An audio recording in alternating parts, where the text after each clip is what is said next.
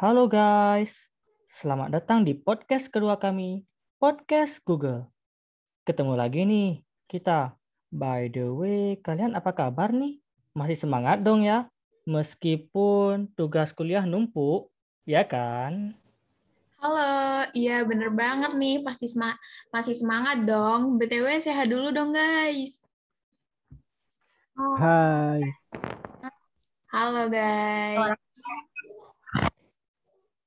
Kalau yang lain nih gimana kabarnya? Pendengar dong suaranya. Baik kabarku. Baik, baik. Alhamdulillah baik. Wah, mantap nih. BTW, podcast kali ini mau bahas apa sih, Zaihal? Jadi di podcast kali ini kita bakal membahas tentang identitas negara. Wah, keren nih bahasan kita kali ini ya. Kayaknya narasumber kita udah pada nggak asing lagi nih sama kata identitas negara. Benar nggak sih? Ya benar banget dong. Boleh kalian jelaskan oleh narasumber kita-kita ini, apa itu sih identitas negara? Aku aja ya. Jadi, identitas itu kan merupakan jati diri yang telah melekat yang kemudian dapat membentuk sebuah ciri khas. Setiap negara itu memiliki identitas yang dapat membedakan membedakan negara itu dengan negara yang lain. Nah, identitas dalam sebuah negara dapat disebut sebagai identitas nasional. Nah, identitas nasional itu merupakan sebuah kepribadian atau jati diri sebuah negara yang telah melekat serta masyarakat yang tinggal di dalam di dalam negara tersebut. Itu sih. Wah, keren nih pendapat Nicole. BTW, uh, kalau bicara tentang identitas negara nih, berarti kan kita juga bahas tentang tradisi di Indonesia. Kayak apa sih yang dimiliki di Indonesia?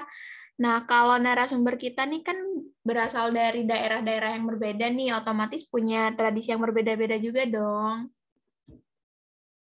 Ya, saya sangat setuju sekali itu dengan Via. Di Indonesia ini kan banyak tuh daerah-daerah punya beragam tradisi. Pengen tahu dong tradisi di tempat kalian apa aja sih? Kalau di tempat aku sih ada namanya tradisi cuci negeri. Nah, negeri bagi orang Maluku adalah sebutan untuk desa. Itulah kenapa masyarakat Maluku lebih mengenal negeri daripada desa. Karena desa disebut negeri, maka pemimpin daerah kami bukan lagi dikenal dengan kepala desa, melainkan Bapak Raja. Nah, salah satu tradisi atau upacara yang menunjukkan identitas adatis anak negeri Pulau, Pulau Ambon, khususnya beberapa negara di Laut Timur adalah cuci negeri.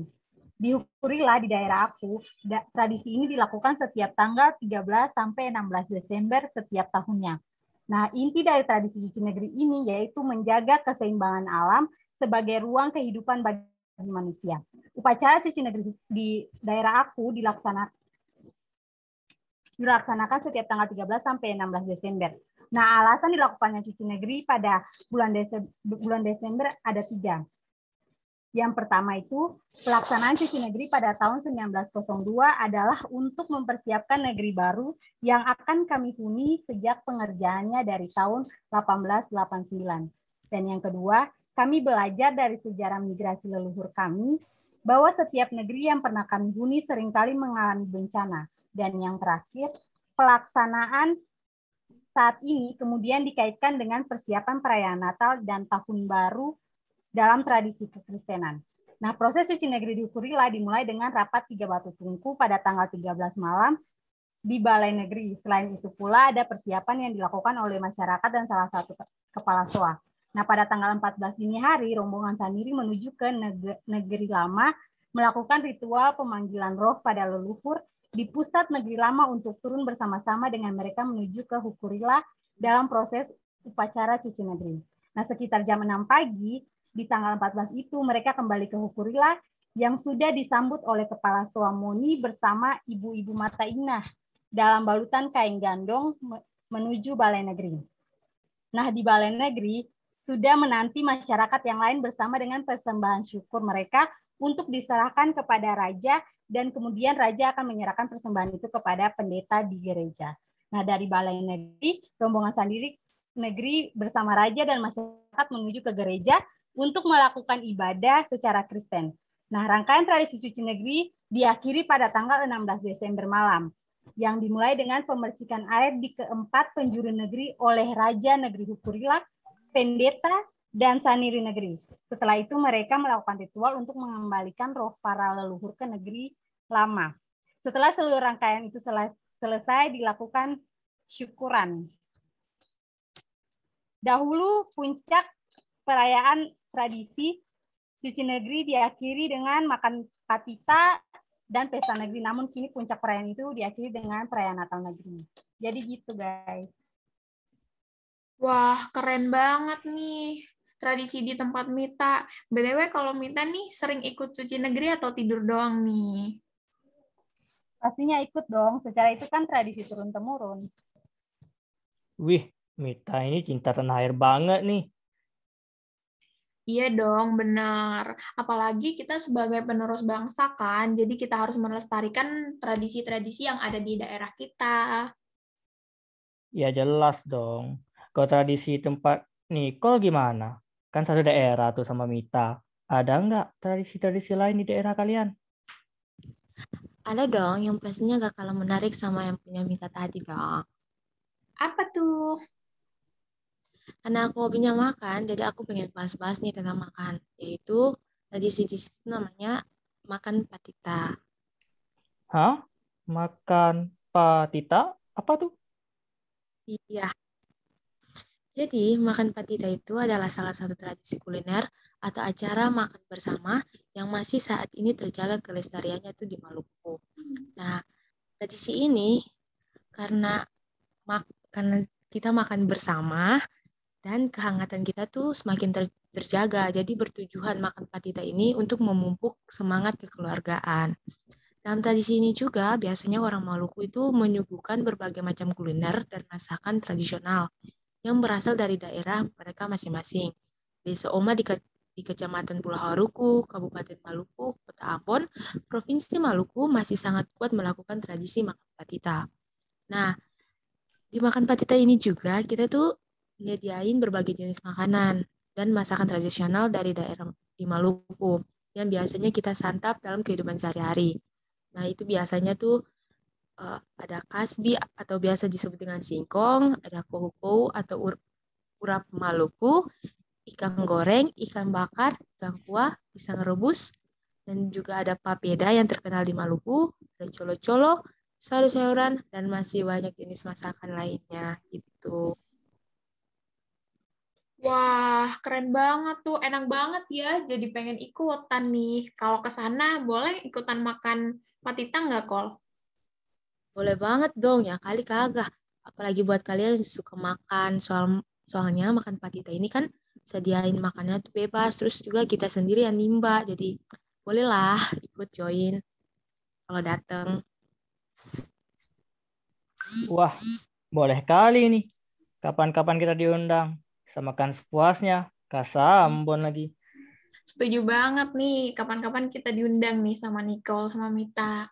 Nah, kalau tradisi di tempat Bang Tio gimana nih, Bang? Uh, kalau di tempat aku itu ada yang namanya upacara gunja. Wah, wah, apa nih? Belum pernah dengar. Kayaknya menarik nih. Nah, jadi upacara gunja itu uh, Tujuannya untuk mengungkapkan rasa syukur uh, atas hasil panen yang ada di daerah itu. Di daerah aku itu di Sulawesi Tengah. ya, apa uniknya upacara bunja ini dia dilakukan di uh, upacaranya itu dilakukan di pinggir pantai begitu uh, pertemuan antara sungai dan laut. Setelah dilakukan proses upacara yang paling enaknya itu ya makan-makan. Begitu wah keren-keren ya tradisi di daerah tempat teman-teman kita ini. Ya bener banget. Ternyata banyak ya yang belum kita ketahui. Iya nih aku banyak loh yang baru baru tahu nih sama tradisi-tradisi di daerah teman-teman kita ngomong-ngomong, kita kayaknya dari tadi udah nanya-nanya nih sama narasumber kita. Sekarang kita ganti dulu nih ke moderator kita yang satu ini. Kalau tradisi di tempat Zaihal gimana tuh? Oh, kalau tempat saya, tempat saya sih ada itu salah satu tradisinya namanya itu mak megang. Jadi di mak megang itu kan diselenggarakan tiga kali dalam setahun. Tradisi ini biasanya dibuat menjelang hari raya. Jadi ada tiga hari raya yang adanya tradisi ini yaitu bulan Ramadan, Hari Raya Idul Fitri, dan Hari Raya Idul Adha. Jadi di tradisi ini masyarakat akan berlomba membeli daging untuk dimakan. Ini kami lakukan demi mengucapkan rasa syukur kami karena datangnya hari raya. Walaupun sih harga daging naik pada hari itu. Enak ya, berapa hari itu acaranya? Sekitar 1 sampai 2 hari, biasanya yang padat itu di hari kedua. Kalau di tempat Via gimana nih? Oh, kalau di tempat aku ada guys uh, tradisi namanya rokatase. Jadi acaranya tuh hampir sama kayak tradisi di tempat Bang Tio gitu, uh, kayak upacara terus makan-makan gitu. Tapi bedanya kalau di tempat aku itu dilaksanain di tengah laut gitu guys. Jadi kita bawa makanan dan kayak dilempar ke laut sebagai tanda terima kasih uh, kepada Tuhan gitu guys. Uh, atas melimpahnya ikan-ikan yang kami dapat gitu guys. Biasanya uh, rokatase ini dilaksanain di bulan Juli atau Agustus sih setiap tahunnya. Oh iya, hampir sama ya. Iya, bener uh, banget, Bang. Ternyata ada ya tradisi yang mirip-mirip gitu. Mungkin karena Indonesia kan masih satu ruang lingkup. Jadi hal wajar lah Iya, benar banget. Mungkin karena masih satu nenek moyang gitu kali ya, jadi ada mirip-miripnya gitu tradisinya. Nah, dari tradisi-tradisi yang udah kita cerita ini, bisa kita ambil kesimpulan, guys. Kita sebagai anak-anak daerah nih kan, tuh harus bangga, guys, dengan tradisi-tradisi yang ada di daerah kita. Ya, betul kali itu. Dan kita juga wajib melestarikan tradisi-tradisi itu. Soalnya kan kita ini penerus bangsa. Bener banget Zaihal. Nah, kalau bukan kita siapa lagi kan? Nah, kalau bukan sekarang kapan lagi dong? Jadi itu dia teman-teman. Sharing-sharing dari kita-kita ini. Semoga bermanfaat dan menambah wawasan buat teman-teman yang mendengar podcast ini. Benar banget. Sekian dari kami. Kurang lebihnya mohon maaf. Sampai jumpa di podcast Google selanjutnya. Dadah. Dadah. Dadah. Bye-bye. Terima kasih semuanya. Terima kasih.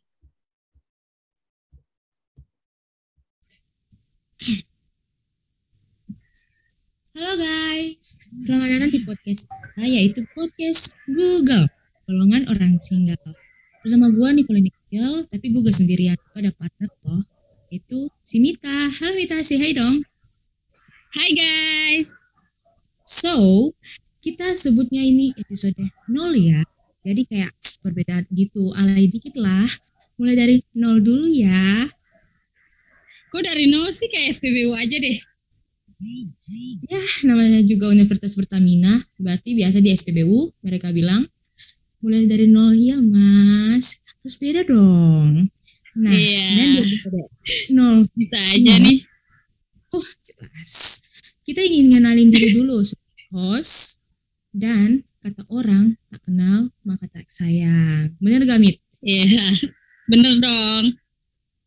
Mungkin kita akan cerita sedikit di podcast ini dan kenapa kita buat podcast ini, tujuannya apa, dan kita bakal ngasih bocoran juga tentang gue yang akan hadir ngobrol bareng sama kita. Iya dong yang pastinya narasumber-narasumber yang kita undang kali ini pastinya kece badai ya nggak sih? Oh jelas, moderatornya aja kayak gini gimana? Terusnya gak kece, ah, parah. Tapi sebelumnya mungkin gue dulu ya yang perkenalkan diri. Halo guys, nama gue Nicolin Angel biasa dipanggil oleh teman-teman kelas gua yaitu Nicol, Colcol, dan juga Call. Ada sih satu Col-col Nama- namanya lucu banget sih. jelas dong orangnya aja imut gimana namanya gak lucu. Nah, Gak percaya, gak percaya. nanti deh ketemu di kampus pasti banyak. Iya. yang Amin ya, Nah. mudah-mudahan offline secepatnya. Amin. Nama Nah, status gue sekarang sih mahasiswa aktif di Universitas Pertamina, program studi teknik perminyakan. Gimana sih? Asalnya dari mana dong asal? Oh iya ya, asal gue sih dari Ambon. Lu tahu Ambon nggak? Iya dong tahu dong asal Ambon yang beli barang eh beli ongkir gratis barang gak sih? Iya, bener banget. Ongkir di sini tuh mahal-mahal habis. Ya, begitulah harus kaya di sini. biasa orang-orang kaya. Harus bersyukur biar gak shopping terus cuy. Ya namanya juga cewek. Nah, sekarang lu Mit, kenalin dong. Oke, oke kena perkenalkan aku eh, Almita, nama aku Almita Leonora Telusa. Oke asal aku dari Kota Ambon sama kayak Nicole. Terus aku eh, mahasiswi aktif Uni- Universitas Pertamina jurusan Teknik Perminyakan. Mungkin kita Asik. lanjut aja kali ya. Ya udah deh, lanjut dong. Kita panggil deh eh, narasumber kita yang kece badai. Say hi dulu dong. Siapa nih? Ada tiga nih narasumber kita. Hai. Hai. Eh, ada suara cewek nih. Cewek nih, Siapa ya ceweknya? pasti cantik banget nih. Gila. Pastinya dong. Kavia kenalan diri dong. Halo. Halo, cantik. Halo. Kenalin ya, nama aku Nur Afiati. Kalian biasa pa- bisa panggil aku Via. Aku dari teknik perminyakan juga nih, sama kayak Nicole sama kayak Minta. Wah, jelas. Teknik perminyakan tuh ceweknya tuh selain tangguh. Cantik-cantik. Hmm. Iya dong, anak teknik kok. Makasih. Makasih, makasih. Kavia nih asalnya dari mana? Bentar dulu, Kavia nih asalnya dari mana dulu nih? Aku dari Jawa Timur. Yang dengerin Hmm, ada yang dari Jawa Jawa Timur. Timur gak nih? Kayaknya Pastinya kalau ada ada, harus ngopi bareng. Boleh. Oke. Boleh juga.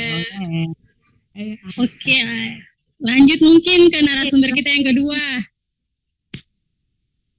siapa sih? Saihal, boleh Saihal. Uh, Saihal. Say hi dong, Halo. Saihal. Halo. Kenalin diri dong. Perkenalkan, nama saya Muhammad Zal Zikri, biasa dipanggil Zaihal, boleh juga dipanggil Hal. Saya adalah mahasiswa aktif Universitas Pertamina dari Prodi Teknik Mesin. Anjay, teknik mesin tuh kumpulan buaya-buaya enggak sih? Ih, kayaknya Nicole udah berpengalaman nih. Udah pernah nih. Gak boleh jujur, simpan aja. Jangan boleh terbuka. jujur. Jangan terbuka, guys. Boleh tahu asalnya dari mana ya Kak Saihal? Lok Sumawe Aceh. Wow, jauh banget, Jauh ya. jauh. Kali merantau ke Jakarta. Terus yang Terus yang terakhir, kita lanjut aja kali ya. Sama narasumber kita yang ketiga nih, Kating nih kayaknya nih. Kayaknya kating ya. dulu dong Kak. Ya, halo teman-teman. Perkenalkan nama saya Muhammad Radityo. Biasanya dipanggil Tio. eh, dari Prodi, Prodi Teknik Geofisika eh, Universitas Pertamina. Halo Kak. Muhammad Radityo, lumayan panjang ya kok. Ya, itu itu panjangnya buat kalian aja yang dengar. Tapi kalau gue sih gak usah panjang-panjang ya bang. Ujungnya gue panggil sayang juga. Gak usah, Iya. gak usah jujur. Nanti chat aja ya bang. Sumpah ini Vi. Supaya lebih ekstrim. Gak usah diumbar-umbar. Maaf ya kok, ini podcast bukan ajang cari jodoh. Sekalian, sekalian. Apa sih? Kalau bisa dua. Jangan gitu dong. Serah amat lu. Oke Dah. kita lanjut aja kali ya. Kira-kira eh, podcast kali ini bahas apa sih kok? Podcast kali ini kita akan bahas tentang bela negara. Kita kan anak-anak Indonesia yang cinta tanah air banget. Jadi kita harus belajar tentang bela negara. Oh tentang bela negara. Eh, mungkin dari teman-teman yang dengar bol- masih belum mengerti ya tentang apa sih itu bela negara. Bisa kakak Nicole? Bisa dong, pas banget nih. Tadi malam gue baca artikel yang ditulis oleh Kailan dan Ahmad Subaidi. Mereka bilang kalau bela negara itu adalah sebuah tekad, sikap, dan tindakan warga negara yang teratur, menyeluruh, terpadu, dan berkelanjutan yang dilandasi oleh kecintaan terhadap tanah air serta kesadaran hidup berbangsa dan bernegara. Wah, luar biasa ya. Eh, aku juga ada loh dari Pak Caidir Basri nih. Menurut beliau, eh, bela negara itu adalah sikap, tekad, dan tindakan warga negara yang menyeluruh, teratur, terpadu, dan berlan berlanjutan dilandasi dengan kecintaan kepada tanah air, kesadaran ber, bernegara Indonesia, kesadaran berbangsa, keyakinan dan kesetiaan kepada Pancasila. Beliau juga seorang penulis loh. Nah, karena Semoga... kita udah dengar dari karena kita udah dengar dari dari ketiga penulis ini gimana kalau kita langsung aja deh dengar pendapat dari ketiga narasumber kita. Boleh Yang banget. pertama kita panggil Saihal dulu deh. Ya, yang jauh-jauh dulu ya. Iya, yang jauh-jauh dulu. Ya, halo. Saya Jadi saya jadi menurut saya uh, bela negara itu apa sih? Bela negara ya? Apa tuh? Iya. Bela negara menurut saya. Uh, menurut saya sih men bela negara itu sikap dan tindakan warga negara yang dilandasi oleh kecintaan kepada negara, sadar berbangsa dan bernegara, yakni yakin pada Pancasila sebagai ideologi negara, rela berkorban demi bangsa dan negara. Mantap, cakep banget. Semoga besok lusa bisa jadi penulis yang handal. Ya, mantap. Lanjut aja nih dari yang cewek dulu kali ya. Iyalah, harus dari cowok cewek. Pia. Pia menurut Pia bela negara itu apa sih Pia? Uh, kalau menurut aku sih uh, bela negara itu kayak gimana sikap kita sebagai warga negara buat mempertahankan negara kita sendiri biar tetap lestari. Misalnya kayak uh, kita merawat, menjaga tanah air Indonesia, terus uh, gak ngeksploitasi untuk kepentingan pribadi, sama menjaga diri untuk melakukan perbuatan yang bisa ngerusak nama baik Indonesia. Menurut aku gitu sih. Wah luar biasa ya Kak Pia. Lanjut aja nih. Lanjut ke narasumber kita yang ketiga. Siapa dia? Bang Tio dong. Bang Tio, apa sih pengertian bela negara menurut Abang? Oke, bela negara.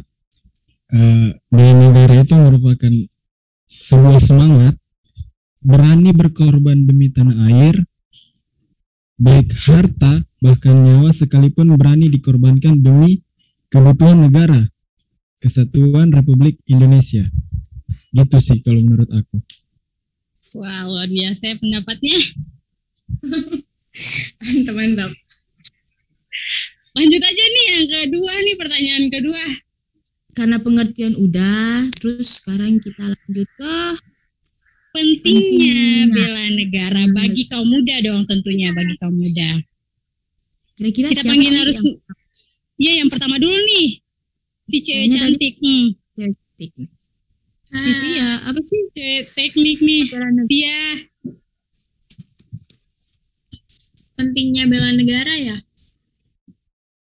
Yo, men. Apa sih pentingnya bela negara menurut kamu?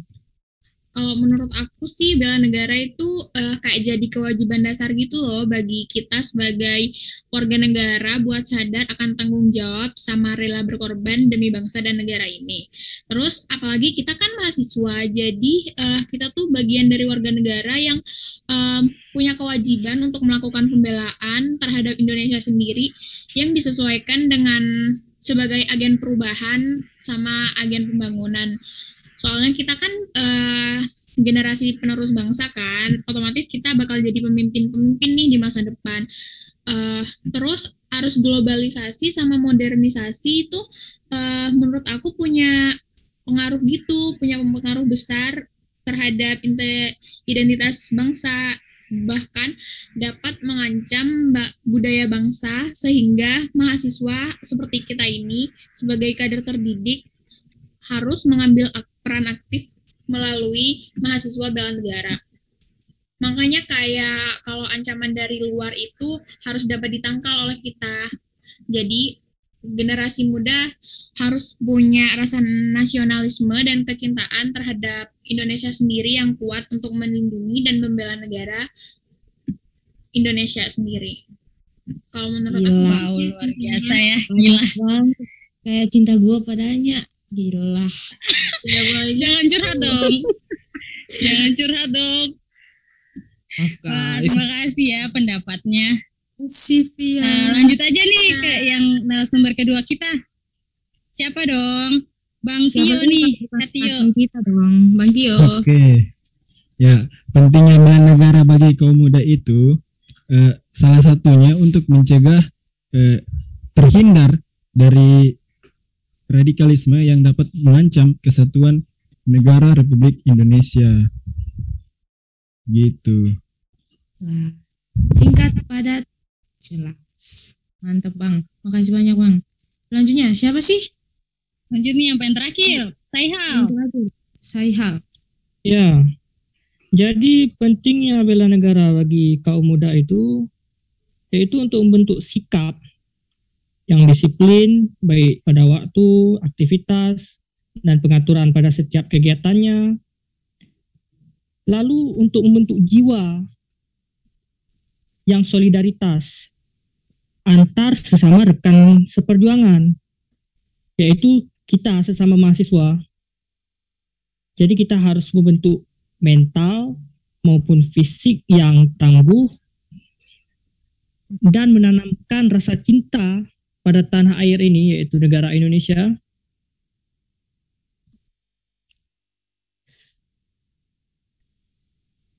Wah, luar biasa ya. Pendapat dari ketiga narasumber kita enggak sih? Mereka punya pendapat yang berbeda-beda. Tapi kalau Mm-mm. dirangkum tuh gila. Hasilnya tuh bagus banget. Mantap. Karena bicara tentang anak muda nih, aku pernah dengar satu kutipan dari Bung Karno nih. Boleh nggak aku bacain? Boleh lah. Jadi Ayo. kutipannya gini. Berikan aku 100 orang tua, niscaya akan kucabut semeru dari akarnya. Berikan aku satu pemuda, niscaya akan kuguncangkan dunia. Luar biasa ya. Berarti memang Waduh. anak muda itu memiliki peranan penting untuk kemajuan bangsa dan negara. Ya kan Ya Iya nggak sih. sih? apalagi zaman sekarang anak muda tuh udah tinggal game online, udah gak fokus banget sama yang Mm-mm. Jadi jangan mencontohi hal yang buruk. Tetap kita harus semangat buat menjadi anak muda yang baik. Iya. Dengar dong Terus Niko. selanjutnya apa sih? Selanjutnya ini ada Kayaknya Eh, faktor deh. Kau tebak. ya Faktor. faktor men faktor apa nih? Nah, Faktor menurut menurunnya rasa bela negara. Iya, menurut kalian apa apa aja sih faktor yang eh, membuat turunnya Hmm. rasa bela negara dalam diri gitu? Kayaknya yang pertama, Atin.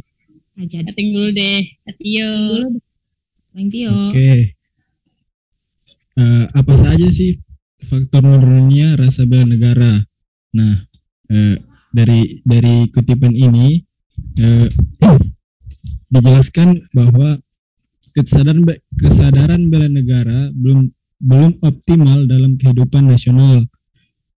Walaupun bela negara itu tergantung dan dan atas kesadaran pribadi, tapi lingkup lingkungan sekitar itu juga sangat mempengaruhi kal, eh, mempengaruhi Eh, karena kalau tidak ditanamkan dan ditingkatkan dari lingkungan kita sendiri eh, itu akan berdampak eh, yang dampaknya besar lah bagi anak-anak di sekitar gitu. Bener Oh, banget. Anak anak kecil tuh kan seba, eh, contohnya tuh dari orang tua. Jadi kalau orang tua apalagi lingkungan itu bisa jadi faktor yang utama ya kan? Ya salah banget, mendidik. Eh, Mantap, bagus banget. mantap. Terus Lanjut yang nih. kedua. Lanjut nih. Dan narasumber kita yang kedua, kita panggil aja nih Saihal. Saya dulu. Ya. Oh, Jadi sih? menurut saya tentang faktor menurunnya rasa bela negara ini tidak panjang-panjang sih. Iya, karena kebijakan dalam aktualisasi rasa bela negara itu yang belum optimal. Hmm, bisa, bisa. Lanjut aja nih ke narasumber kita yang terakhir. Si cantik. Hai. Hai Pia. Halo. Pia, Ya apa sih tanggapan kamu faktor menurunnya rasa bela negara?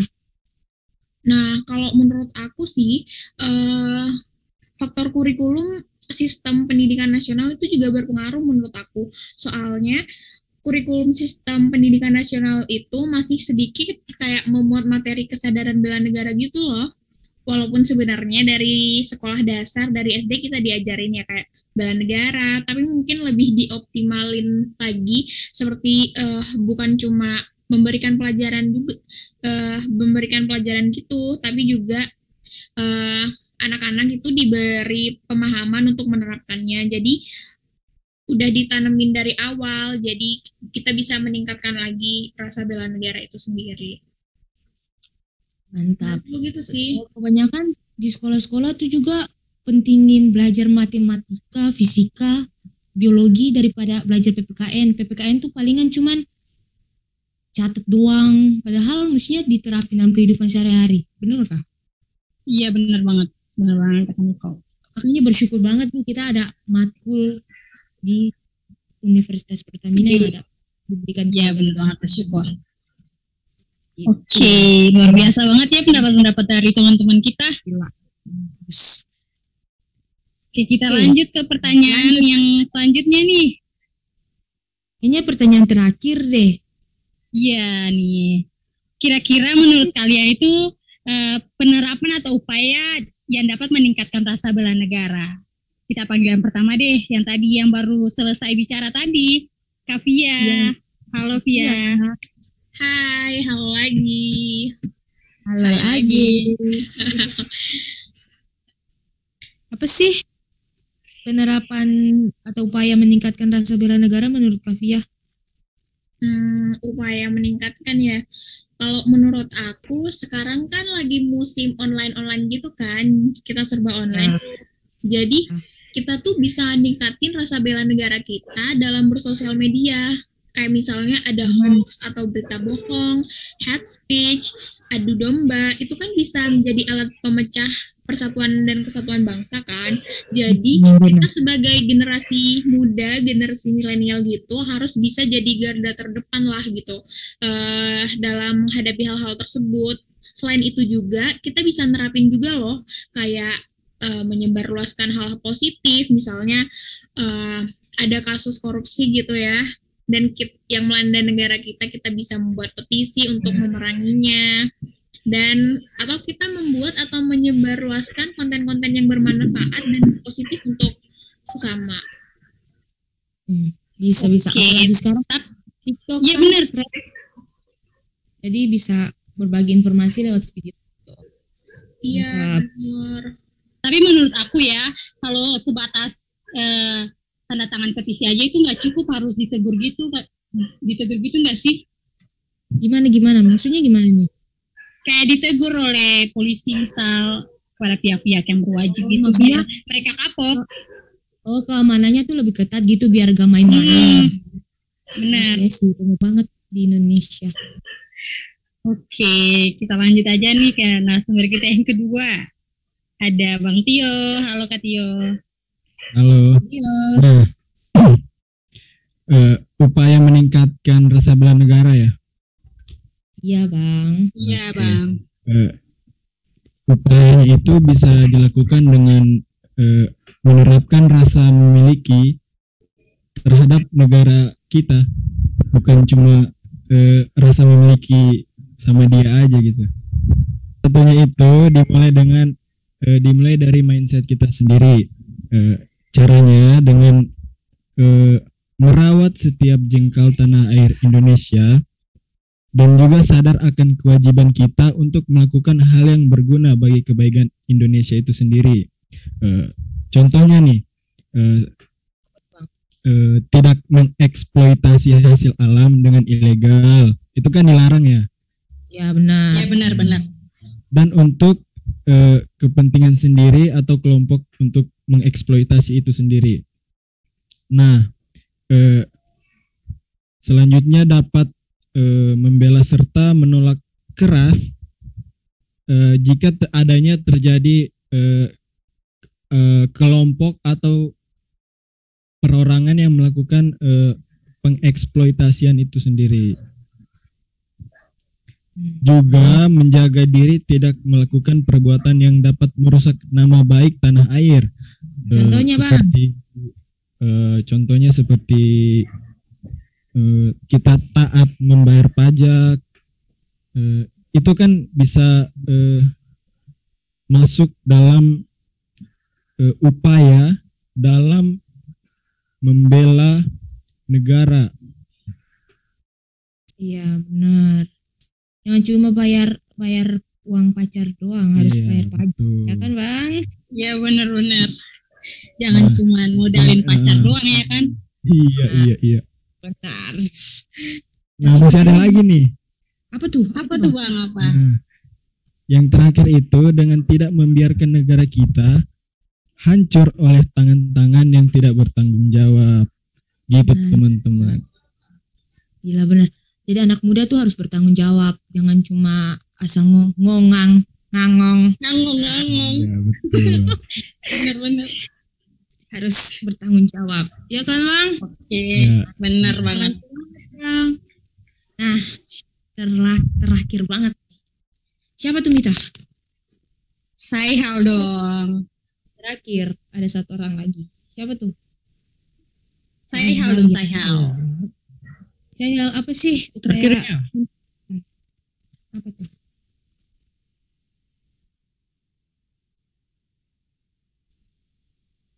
Terakhir ini ya. Ya, Iya benar. Oh ya berarti. Terakhir. Ya berarti tentang penerapan bela negara. Bagaimana cara kita meningkatkan rasa bela negara ya? Hmm. Jadi negara kita ini adalah negara yang majemuk ya. ya, karena negara kita ini negara yang majemuk, kita harus mengamalkan Pancasila sebagai ideologi negara dengan sepenuh hati. Ya, untuk apa? Ya. Kan keluar pertanyaan seperti itu. Untuk Ya, apa benar. kita untuk apa kita? mengamalkan Pancasila, Pancasila mengamalkan sebagai Pancasila? ideologi negara kan? Ya bang. Jadi itu biar terbentuk rasa kesatuan dan persatuan di Indonesia. Apalagi bagi kita nih kaum-kaum muda ya. Ada cara nih bagaimana cara kita membentuk kesatuan dan persatuan di Indonesia.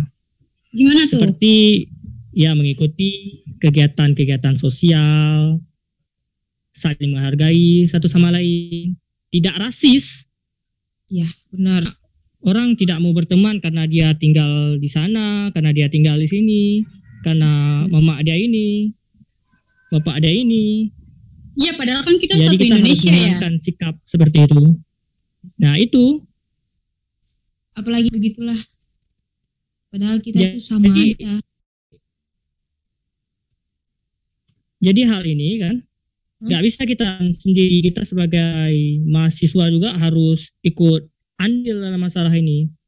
Jadi kita sebagai warga negara Indonesia harus bersama-sama mencegah serta membela negara apabila terjadi ancaman maupun itu dari luar ataupun dari dalam. Ya. Nah, itu saja dari ya. saya. Siap. Oke, terima kasih. Iya banget. Luar biasa ya dari teman-teman kita. Tapi aku mau dengar dong dari dari host kita. Menurut kamu Nicole, apa sih upaya untuk meningkatkan rasa bela negara? Aduh, otak gua udah mati balik tanya lagi. Ini Harus jawab dong. harus dong masa cuma narasumber yang jawab nah menurut gua sih jika dulu kita bela negara itu sering diibaratkan dengan peristiwa peperangan tapi kali ini menurut gua makna bela negara itu dapat diimplementasikan atau dicontoh dengan cara kekinian. Ya, masa mau hidup di za- zaman dulu-dulu aja? Nah, yakni dengan ajakan membeli produk-produk usaha mikro kecil menengah atau UMKM lah dan produk dalam negeri. Itu tuh di iklan tuh yang cintailah produk-produk Indonesia. Nah, itu tuh harus dicontoh banget. Ya, Oke oke. Terus Kayak UMKM tuh kayak pulsa. gimana sih kak? kayak pulsa, Kayak pulsa. warung Oh berarti kalau aku berarti kalau aku jual jualan pulsa harus dibeli dong. ah nggak mau ah, kan upaya. lu jual pulsa aja sih? kan Hmm, mahal banget lu jual pulsa. Gila. Jangan gitulah. Jaringan lu aja di sana. tahun depan baru terkirim tuh pulsanya. Gak bisa. Gak bisa, gak bisa. Tolong, gitu Gak usah beli guys. Jangan beli guys. Bahaya. Jaringannya aja gini. Gimana mau kirim pulsa? Ya Allah. Jangan Terus gitu juga- dong kok. Itu tuh. Warung-warung kayak warung-warung jualan makanan daerah gitu-gitulah. Jangan jualan cuma restoran yang jual jual makanan luar doang, tapi harus tradisi-tradisi kita sama makanan-makanan budaya-budaya kita tuh harus dilestarikan gitu nih. Gila, pinter banget gue ya. Duh. Makasih, makasih. Duh, pintar banget nih. Hmm. Makasih, makasih, makasih, makasih guys. Emang aku pinter kok. Wah, Kita. Apa tuh? luar biasa Nih? banget ya pendapat-pendapat dari narasumber kita. Dan moderator. Mudah-mudahan, ya dong. Eh, mudah-mudahan eh, eh, apa yang disampaikan oleh narasumber kita dan moderator kita bisa memotivasi kita untuk lebih eh, menumbuhkan rasa bela negara kita yang pastinya tentunya karena kita adalah warga Indonesia ya kan? Ya, apalagi kita Ya tuh anak dong. muda yang berperan penting banget. Iya anak muda. Bener banget. Nah, kayaknya sampai sini dulu ya. Kayaknya sampai sini kayaknya sampai sini dulu deh. Tapi sebelum tutup nih aku ada pantun nih. Apa tuh? Apa tuh? Nah. Pantun juga lu. Bahaya ya. Nanti dicakepin ya. Mantap, mantap, mantap. Oke, mulai. Kalau ada sumur di ladang, Asik. Oh. lanjut. Bolehlah, bolehlah menumpang mandi. Cakep. Asik. Cakep. Kalau ada umur yang panjang, semoga bisa berjumpa lagi. Sampai Oke. jumpa, sampai jumpa dengan kami di season yang kedua ya. Dah Mantap, amin, guys. Makasih Makasih, semua. guys. Makasih.